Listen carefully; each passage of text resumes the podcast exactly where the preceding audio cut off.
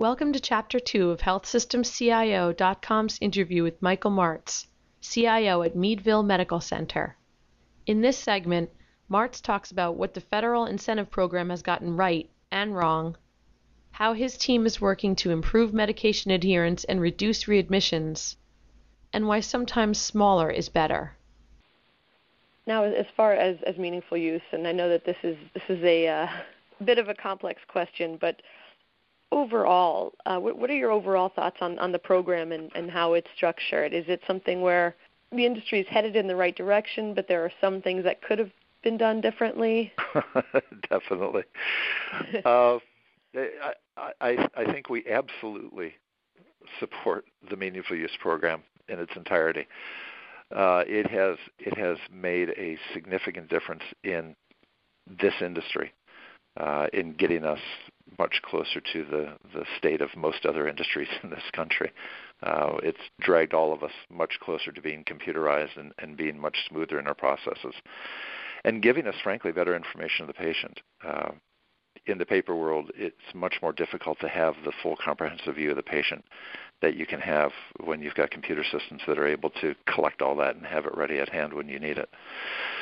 So definitely the goals of it are right. Uh, there have been a lot of assumptions in, in how the program was built together that I think were well-meaning, but but probably less informed by reality right. than was needed. Um, there's been a lot of details and, and details in the specifications that, in my mind, really didn't add to the overall goal. Uh, just made it harder to achieve for example, in, in the patient portal, the, the concept of the patient portal is, is terrific and they definitely need to be there. But uh, because of the way the, the meaningful use requirements are structured, a lot of organizations that have multiple EMRs would wind up setting up multiple portals, one for the hospital, one for each of the physician practices that they own uh, potentially, unless they are on a single unified platform. And most of these platforms are not built well for doing that and you you wind up really creating a situation where you're presenting a plethora of portals to a patient when really they only want one comprehensive one.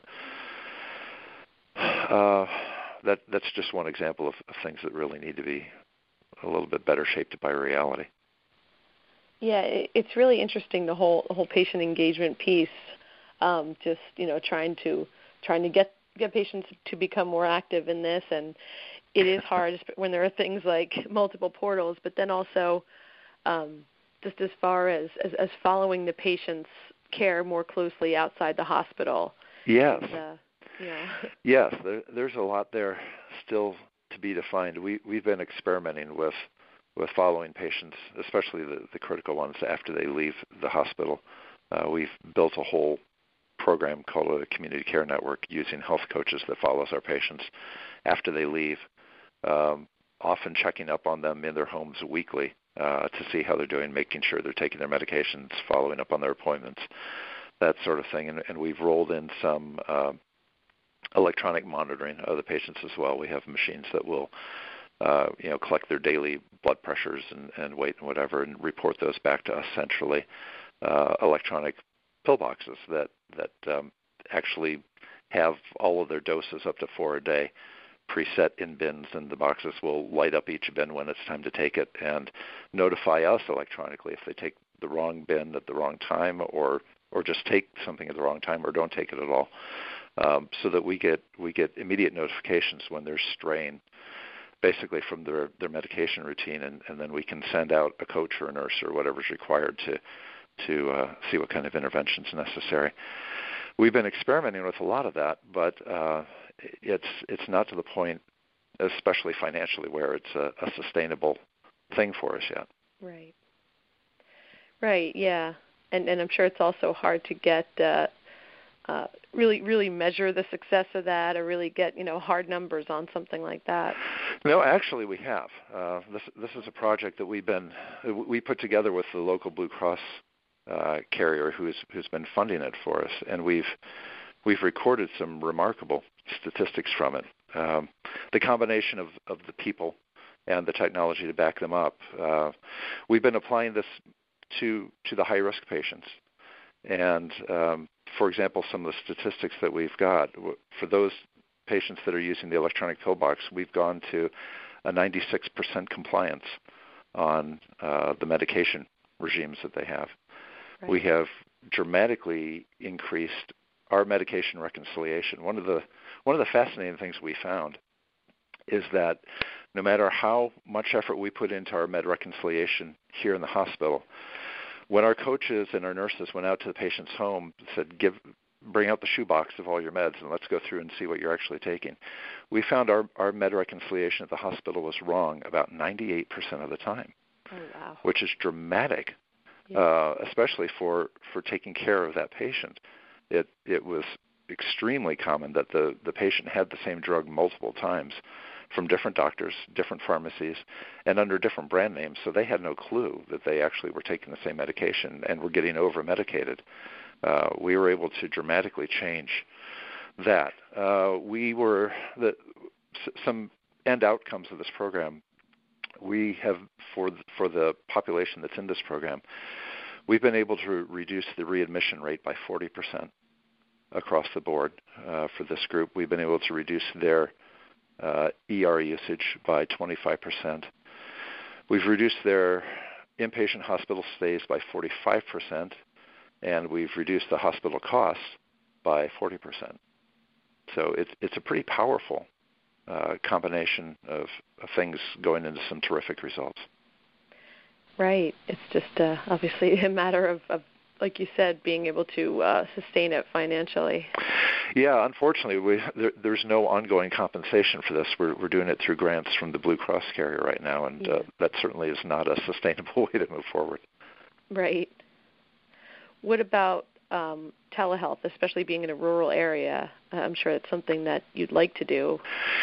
It is. Uh, the, we there's so much opportunity for that. Um, it's more than we can bite off at the moment. We need to get through these new EMR implementations first and, and get ourselves onto the new platform. But that being done, we are very interested to see how we can integrate all the amazing new devices that are out there that you can wear on your body and talk through your you know your smartphone. Uh, how those kinds of things can give us a much better ability to monitor patients.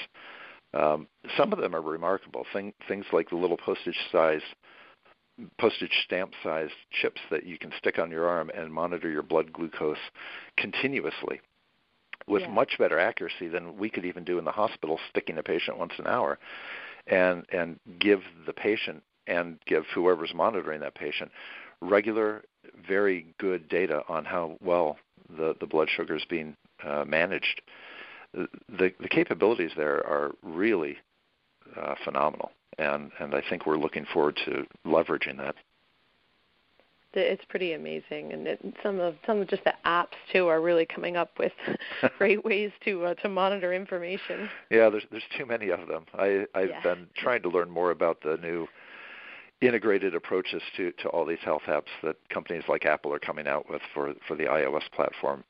And uh, I, I hope that they really do pull all of that together in a much more comprehensive way. It would make our side of things of being able to gather and, and use all that data tremendously easier than I think what, what we see right now.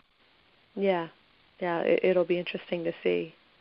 Now, I wanted to just talk a little bit about being at a, uh, a standalone hospital and some of the maybe some of the challenges, but then also benefits of that. I mean, we th- there are so many large health systems and giants that you know of in Pennsylvania, I'm yes. sure. And, We're surrounded by them, yes. Yeah, exactly.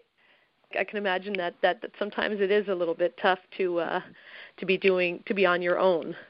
It is, but there are some strong benefits to it. Uh, we we are a bit blessed in that we are pretty much the sole provider in in our county in our area. Uh, the with the nearest other hospitals being 30 miles away, we're we're not faced with the direct across town competition like many hospitals are. Right. So that helps us a lot. Um, and and we are a pretty strong referral source out to the two big networks that are in our area. So it, it helps us maintain good relationships with us because they don't want to lose those referral sources. So they, they tend to be very uh, cooperative with us and play well. Uh, we're we're very convinced that there's there's a lot of advantages to having the, the local ownership and, and the independence locally. For example, uh, our organization, I think five years ago, was able to build a comprehensive cancer center here locally that included, uh, for example, the best linear accelerator available in the market anywhere at the time. We could match anyone in the country uh, when that was put in, and it's a fully integrated uh, radiation and and uh, you know medical oncology program. It became, frankly, a, a such a strong program that we were pulling patients from the major metropolitan areas around us. Uh, it's yeah. that good. And if we were part of a large chain, uh, a, a larger healthcare organization, we would have never gotten blessing to make that kind of an investment locally out here in, in rural Meadville. Right. And and have that kind of care this close to home. People would be having to drive uh, you know 45 minutes to an hour and a half away to the nearest large city to get the kind of services that we can offer locally. So that's why we think being independent is is critically important for us, and our community uh, very much supports us. We are the largest employer, uh, not just in our city but in the entire county. Uh, we're, we're seen as a major economic force here, so we have a lot of support from the community to stay independent, keep the jobs local, and keep those kind of services and capabilities local. Right. I'm sure there's just not the same amount of, of red tape that uh, you're. No, no. it is it is so much easier and faster to get things done. Um, it, in my past life before healthcare, I spent most of my career working in, in manufacturing, distribution, and government, and worked in some very large organizations. And uh, so I've had firsthand experience with the kind of red tape and bottlenecks that you can uh, have to jump through. And yeah. in an organization this size, we have, as an executive team, been able to make a decision of something we want to do and have it implemented a week later. Uh, right. We'd never be able to move that quickly if if we had to report up to corporate somewhere else. Oh yeah, absolutely. And it's uh, I, I think it's it's it's important to uh, to kind of get past the the idea that sometimes the the smaller or standalone hospitals aren't as progressive toward health IT when that's that's not not necessarily the case at all.